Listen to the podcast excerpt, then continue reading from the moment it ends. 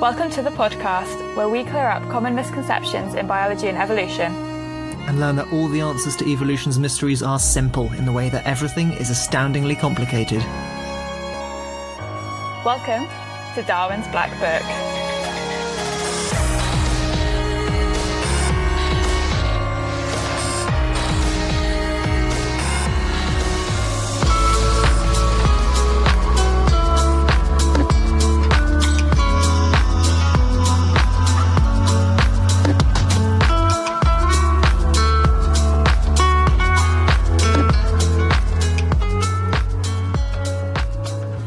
Welcome to Darwin's Black Book. My name is Tom Land, zoologist, researcher and wildlife filmmaker. And I'm Rebecca White. I'm a PhD researcher in evolution and genetics at the University of Exeter. And welcome to the third and final part of our seasonal specials. Yes. Shorter than usual, although we seem to be getting longer each time, so there's that. So um, much to say. Becca, what have we covered so far and what have we got today? So parts one and two are available now to listen to. We had Christmas Critters, where we talked about our favourite festive animals, which were the robin and the reindeer. And then we talked about festive botanicals. So any kind of plant that reminded us of Christmas, and we chose the Christmas tree and the mistletoe. But this time we thought we'd step away from the typical Western Christmas and look at what else is associated with this time of year in different cultures. And if this all goes to plan, then this is being released on Christmas Eve. And I can't wait for Christmas. It's all admittedly very different to other years, but it's the end of twenty twenty. Uh, and it just, has been a year. Yeah. Enjoy Christmas for what it is. And, and yeah. We really hope you enjoy these episodes because we've really enjoyed making them. And I've really enjoyed researching this episode and going in depth about some really awesome things, linking folklore, history, evolutionary biology. I've honestly been happy as a clam. It's been great. So it's no surprise. It's true. It even says in his notes, I am as happy as a clam. So it's no surprise that the entire world hasn't always celebrated Christmas. Uh, kind of arrived in the mid-nineteenth, uh, twentieth centuries, spreading across the world. Before that, there was a lot of animals in different cultures being celebrated across the winter period. And well, some of the things that I went through before settling on my animal. In Mongolia, you've got the festival of Sagaan Sar, which is literally meaning the white month. Celebration of, it's the Lunar New Year, the end of winter, movement into spring, and all the steppe tribes basically have a huge feast and celebrate their horses, which their whole entire lives revolve around.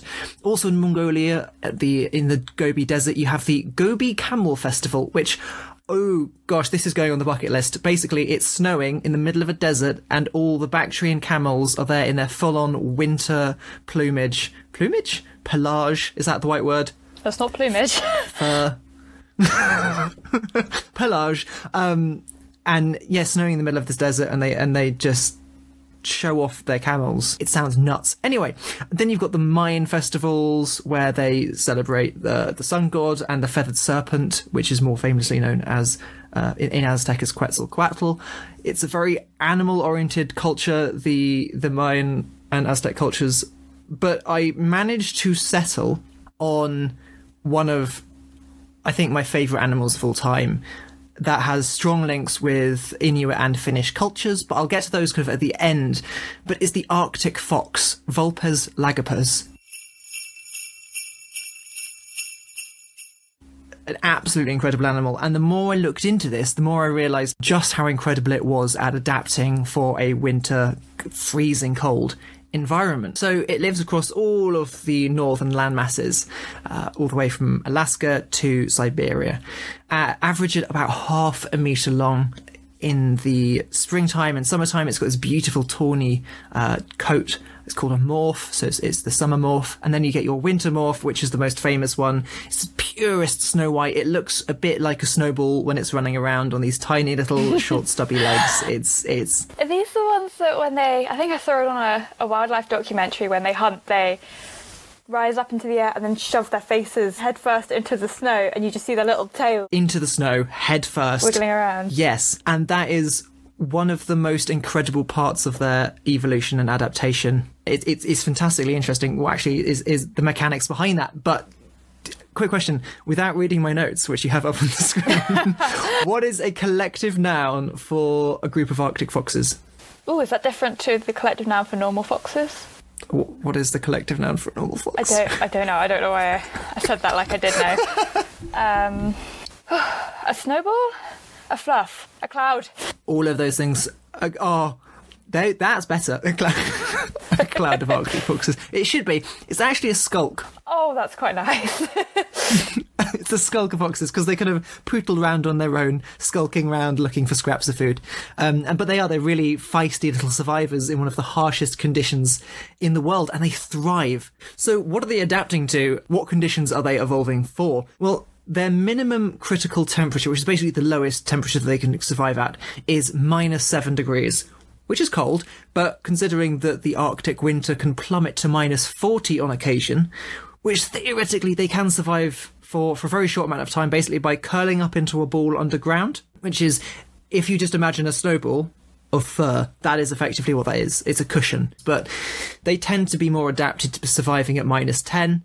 And in these conditions, they're surviving more on their pelage and their fur itself. So they have two layers. They have the inner layer, which is very, very thick, very short fur, which traps air. Kind of what your hair does when you get cold. It sticks up an end.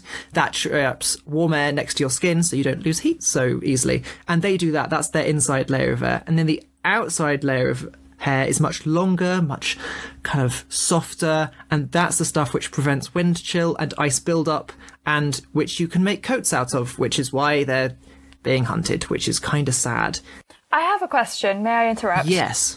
I'm not sure if this came up in your research or if you've had to, you might have to Google it quickly. Um, so when I talked about the reindeer in episode four point one of the Christmas special in Merry Critters, I talked about the reindeer and that some of their fur is hollow to, for insulation to keep them warm. Do you know if Arctic foxes have the same adaptation as the reindeer? So after quickly going to check my facts to make sure I don't just spread lies about the Arctic fox, yes, they're, they're, they're very short fur, which keeps in the heat. That is indeed hollow, just to oh, increase the level of heat which they can trap and warm them up even more. So they're basically in their own in their own little coat, which is quite fantastic. So to get into some proper deep evolution, um, the reindeer and the Arctic fox, do you reckon they would have evolved that adaptation independently? Is this an example of convergent evolution? Convergent evolution across the deer and the fox. And many other animals, I'm sure. Because the, the uh, polar bear also has a hollow fur. None of them are that closely related, are they? So that is an idea of, of the more extreme the conditions, the more extreme, the uh, cold the conditions, the more you want to warm up. And, and convergent evolution is different groups of animals basically coming up with the same solution to the same problem via a different method. Yeah, it's the same adaptation evolved completely independently from one another. Just in the same environment. Woo evolution. That's so cool. And sorry, carry on. So ninety-nine percent of them are pure white and they change to the brown tawny colour in the summer, but there is a blue morph, blue. Which makes up that one percent, which is kind of slate grey, ah. slate grey blue. And they go slightly bluer in the summer, and then when they go to winter again, they kind of retain that grey, kind of slightly lighter colour as well. So, but they hardly change at all, which is quite extraordinary. But to say how much the fur increases, it from summer to winter, it is a one hundred forty percent increase in the amount of fluff. That's how that's how warm fluff density fluff density increases. The other physical adaptations that they have to this environment include foot pads. So most uh, canids, so they're the dog family, have um, little paws, but they don't bare paws, toes on on the soles of their feet. The Arctic fox is the only canid to have fur on their feet, on the soles of their feet, basically so when they touch the ice they don't freeze. And they have this fantastic system which basically makes their legs go colder, so their feet, when they're touching the ice constantly, don't lose as much heat. Everything is about retaining as much heat as possible in in these freezing conditions. So as well as shorter feet, basically a smaller surface area, less heat lost. And the ears, they're much smaller as well. Uh, no less good, because they are incredible sense of hearing. They can hear lemmings uh, beneath five to six inches of snow when they're running around little tunnels in the ice. And they could, that that's the point when they basically leap and, and jump straight downwards. Right down. But, into the exact right spot.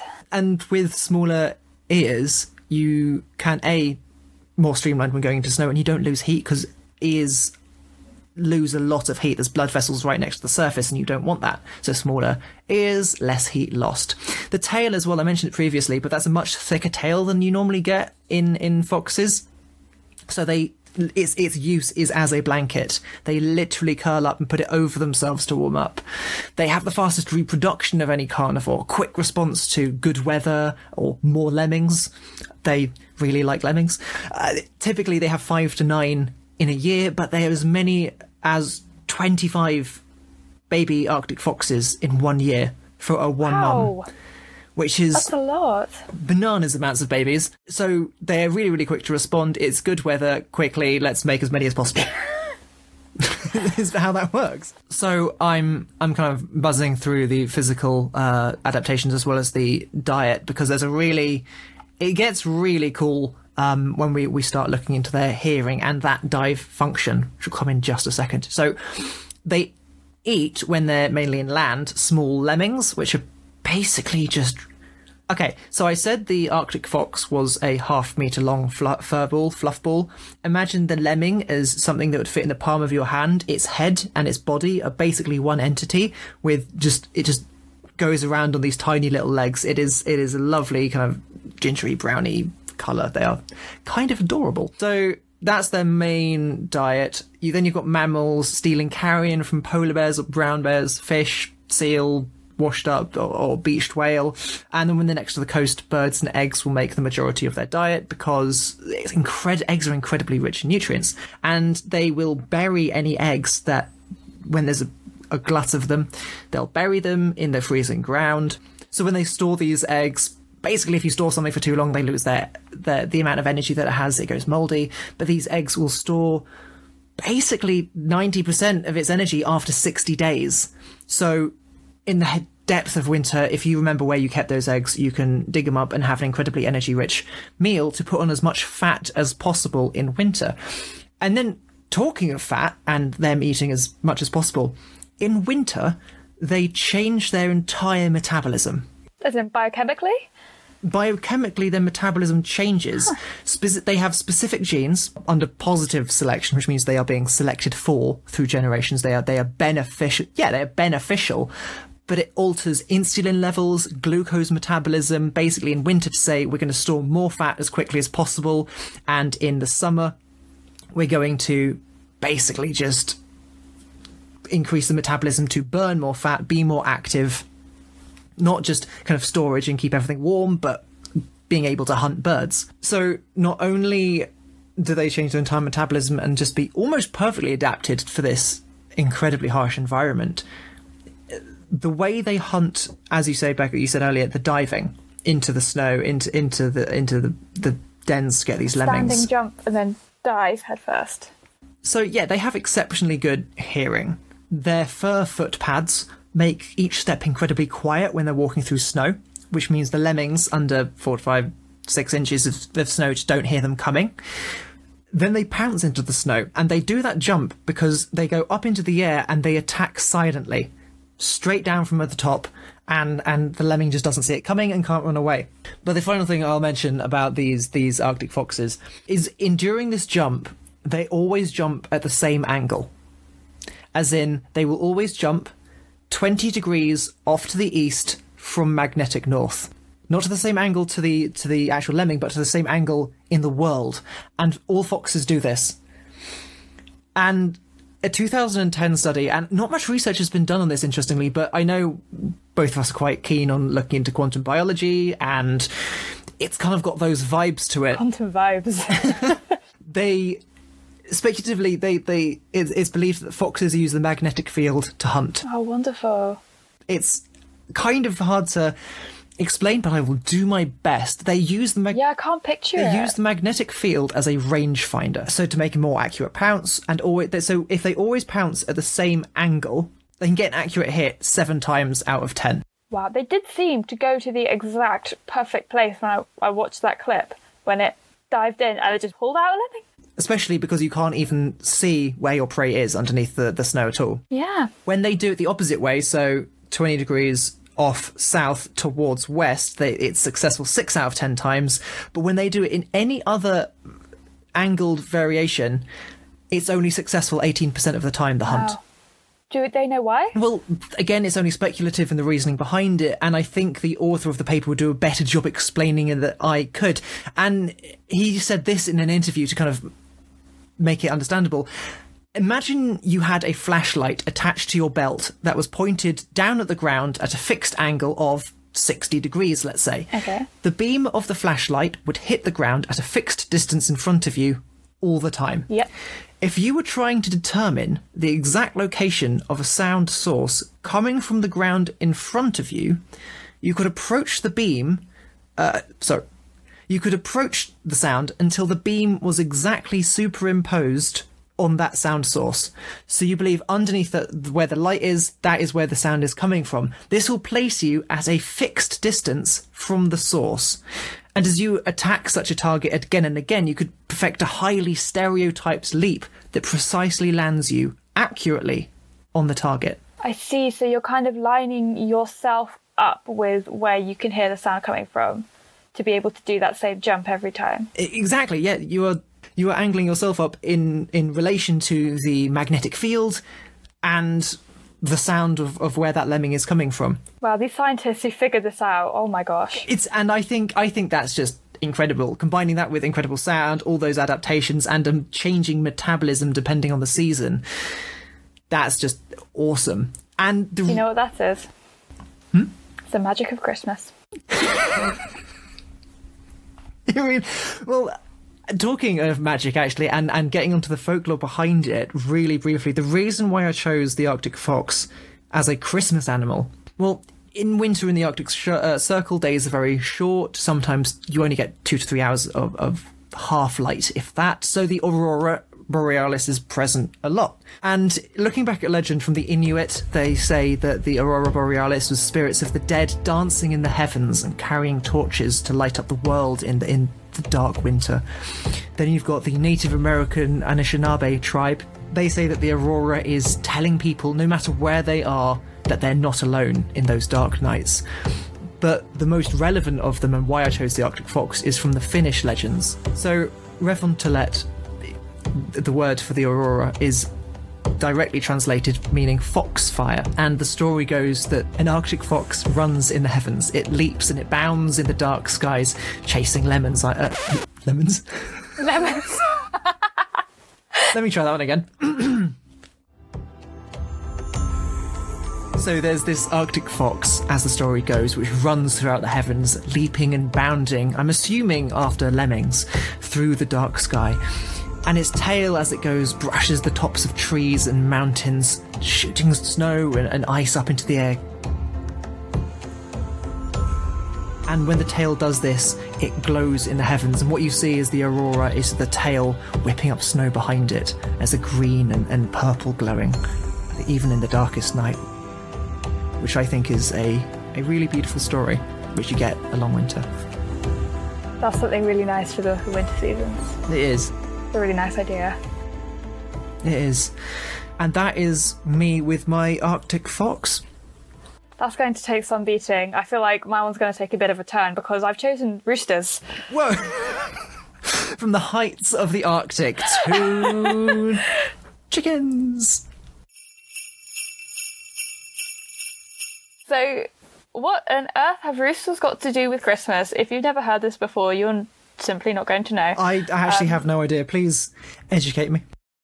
So it's it's pretty interesting, actually. So in uh, some cultures, particularly in Spain, Bolivia, the Philippines, Venezuela and Puerto Rico, they celebrate Christmas Eve more than Christmas Day. So today... Merry Christmas, you lot.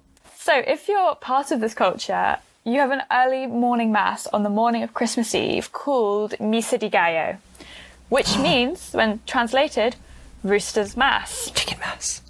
Sorry, Rooster. Yeah, it's more. Yeah, no. It's got more. It's our Roos- Yeah. Miso de Gallo sounds, sounds like a right party. It sounds fantastic. So it's named after the rooster, as according to the, the story. The bird was the first to announce the birth of Christ by crowing at midnight. And it's also said this is the only time a rooster has crowed this early. I'm not sure if that last part is true, because I've certainly heard roosters crowing at the weirdest times. So I thought I'll have a look at why roosters crow. I mean, we've heard, I've heard robins at two a.m. I've certainly heard a blackbird, and I've definitely heard the gulls in Exeter, the seagulls, well, common gulls. They're screaming at about three a.m. They are.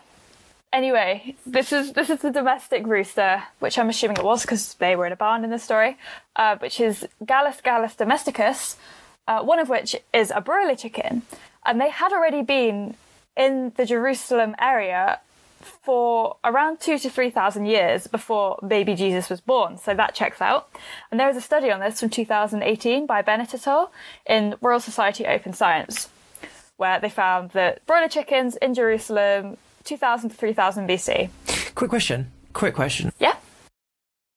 I, I knew, so chickens are the number one, in terms of animal mass, the number one animal on this planet. They're, they're, they're the most numerous bird. Uh, yes, bird on this planet. How many, in twenty eighteen, how many chicken, domestic chickens existed? So the time the study came out, I don't know. twenty-three point seven billion. What? That's me done. Right, continue. That's a huge number. It is it is a vast amount. It is huge. Sidetracked. Anyway, sorry so about that. The broiler chickens. broiler chickens of the subspecies Gallus gallus domesticus, which were in Jerusalem for two thousand to three thousand years before baby Jesus was born there. Like all domestic chickens, they came from wildfowl. So that's a not domestic chicken that they originally came from in the wild. The wild chicken. So these chickens and wildfowl have something called a circadian rhythm, which is kind of an internal biological clock. And lots of living things have this. It basically tells you when to go to sleep and when to wake up, among other things. Most complex organisms, excluding students. Yeah. Yes. So lots of organisms do have them, even humans, maybe not students. Students, yeah.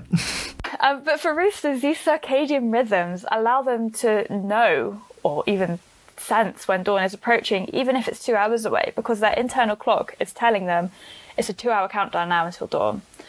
They then start to crow to establish dominance or mark their territory. Hence the cock crowing at the dawn kind of deal. Yes, when you typically expect it to. However, roosters can also do it independently of their circadian rhythm. They, they have been known to do it in the middle of the night if there's a threat, telling their hens to seek cover.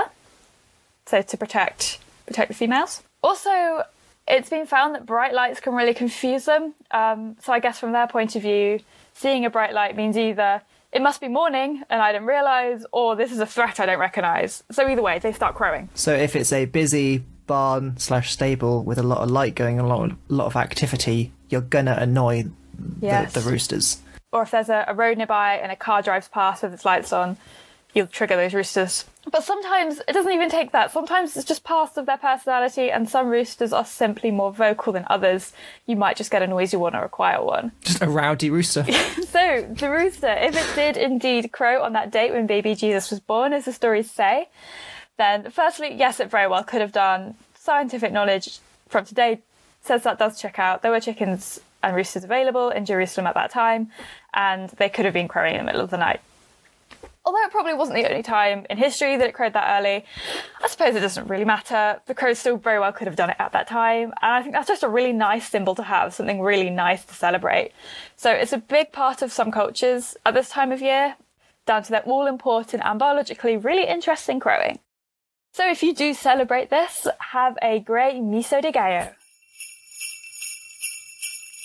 Uh, that is all we've got time for today on this episode of the seasonal special, from the circadian rhythms of roosters crowing at midnight, as well as the Arctic fox and all of the adaptations which come along with those.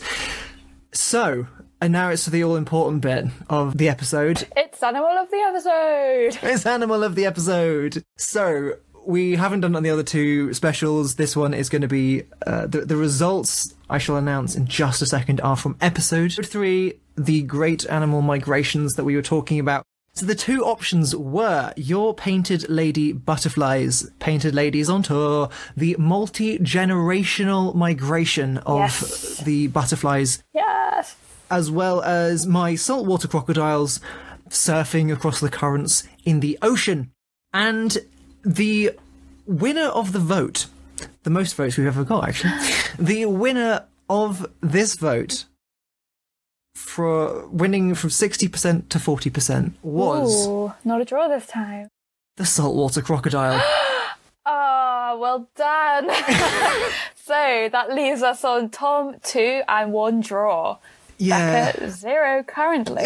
I'm sorry, well, luckily, I'm sorry. I think I've got a very strong candidate this time. Okay. So I am not worried. This is the Christmas animal of the episode, the ultimate Christmas animal. Yes.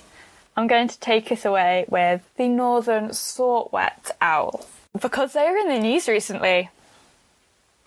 So these owls are really quite tiny, so much so that when people see one for the first time, they assume it's a baby, even when it's a fully grown adult. And this did cause a problem when one northern saltwet owl was found tucked away in the branches of the Rockefeller Center's Christmas tree in New York City this year. This has to be one of the most adorable things I have ever seen in my life. So before I go into the story of what happened to this owl in the, the New York Christmas tree, this species is Aegolius ad- Aegolius acadicus. They're really small owls. They're twenty-two centimetres and about one hundred grams, so you could probably hold one in two hands. They're about as heavy as a bag of sugar. So they have light brown feathers with big, bright yellow eyes and white dots all over their wings and their white so face. So sweet and small. And they're native to North America and one of the smallest animal species you can find there.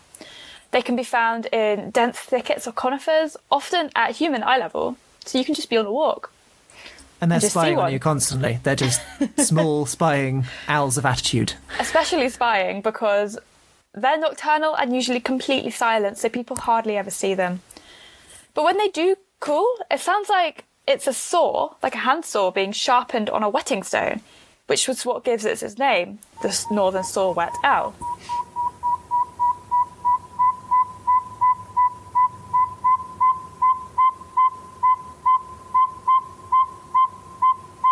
And they have been described as practically bursting with attitude because they have these sassy little faces. Anyway, so what happened in the New York Christmas tree at the Rockefeller Center? So two people saw this owl and tucked away in the branches and thought, oh my gosh, this is a baby owl that we've accidentally brought to New York City. Is it going to be okay? So they called the Wildlife Center. He took one look at this owl and said, no, this is actually an adult. He's really hardy. Um, although he's tiny, that's their normal size.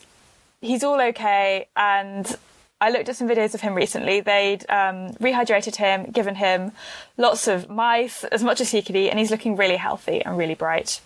So just to get this clear, they chopped down the Christmas tree, brought it to New York, and the owl was there for the journey. Yes, it travelled for three days without any Whoa. food or water. But he's absolutely fine. Had a bit of an adventure. I just also had a look. They recently released him, actually. Oh, he's gone home. He's gone home. Well, actually, they are nomadic owls. They don't have a That's single territory. True. They eat all the food in one area, move on to the next area. So they took him north of New York and released him, and he was Didn't quite happy. Didn't have to happy. take him all the way back. Didn't have to take him all the way back. Oh, fantastic. That would have been very stressful for him, I'm So that sure. is quite incredible that he managed to. They are, they are really... Yeah, really hardy, attitude-filled little, little guys. It's if fantastic. If you look on our Twitter poll for voting for your favourite one of these, I will have put some pictures on, um, and there is a northern saltwet owl on there. And, yeah, so I don't really stand a chance against that. I'm not going to lie. What have you chosen? I have chosen the spirit bear. Ooh. So it's a subspecies of black bear in British Columbia in... Canada. It's got this brilliant white fur. It's not albino. It's still got some areas of shading. It it basically has this mutation of a gene called M C one R, in which no melanin is produced. It's recessive, this gene, which means basically both both parents need to have it and give it to the offspring for it to show this brilliant white fur instead of black fur, as you so often see with, with black bears. And the babies will always imprint on the colour of the fur, so the subspecies tends to mate with its own population as opposed to going back with a, a black bear. So this tiny little population in, I believe it's two hundred ten kilometres squared, uh, there's about five hundred individuals which exist in the entire world. And it's it's a stunning animal. It's unexpected. It It's quiet, it walks through the forest almost like a ghost, a spirit, and its connection with native folklore uh, in, in the end of the year, in the winter period, uh, similar similar to the Christmas polar bear, which we kind of talked about in the first Christmas episode, which apparently is a thing. Uh, but it's it's definitely it, a thing. it's it's a an unexpected different take on on what we normally expect with bears, and it's quite Dickensian in its name at Christmas. It's the spirit bear, and and honestly, it's an absolutely fantastic, stunning example of evolution. It, it's the forgotten bear of, of I really like that of the coast. That seems a really good choice. It is, and so it's, I mean, it's tenuous to say the least to connect it with Christmas, but it, that's my Christmas animal now. I, it feels I've, Christmassy to me. I've connected that with my Christmas and. Um, with my Christmas, it's my, it's my Christmas animal. So yeah, they are the two options. You have Becca's northern saw wet owl, and you have my spirit bear. And the poll is now live on Twitter at Darwin Black Book without the S. And you can find more information about the podcast and listen to previous episodes on our website at bit.ly forward slash Darwin's Black Book. Thank you so much for listening. And before we go, I'd like to personally thank the British Ecological Society for helping fund the startup of this podcast, and they can be found, and you can join them at british ecological society dot org. You can also find previous episodes on Spotify and on Google's podcast player. And you can find more information about me at w w w dot tom land dot co dot u k. And the first episode of the new year will be on the tenth of January, so see you then. And just before we go, it's almost Christmas. It's tomorrow if this goes out on time, and hopefully this should bring some solace with the current conditions. Christmas isn't cancelled, no matter what the government said. Christmas is a time of rest and celebration, and sure, the celebration is on a smaller scale, but it's still very much here, and I personally intend to make the best of it. It's in a rocky one this year, so a bit of a chill out is really quite appreciated. Plus, it sounds cheesy, but looking and, and researching planet Earth and all the cool animals that it contains, all of the landscapes and the evolution and the science, it brings home that the world is a very large place. This moment in time, this event that we are in right now, it's only a blink of an eye in biological timescales. Things like this have happened before, and every single time, it's been okay. Homo sapiens are an extraordinarily resilient species. In fact, it's, it's why we're here. That includes everyone listening. It's how we've survived. It may be really rough right now, but I can say for sure we will find a way to adapt, and we will be able to socialise again, to see the world again. Christmas balls and travelling over summer. The planet isn't done with us yet. We will find a way. So stick in there. It's going to be okay. And Merry Christmas. Merry Christmas.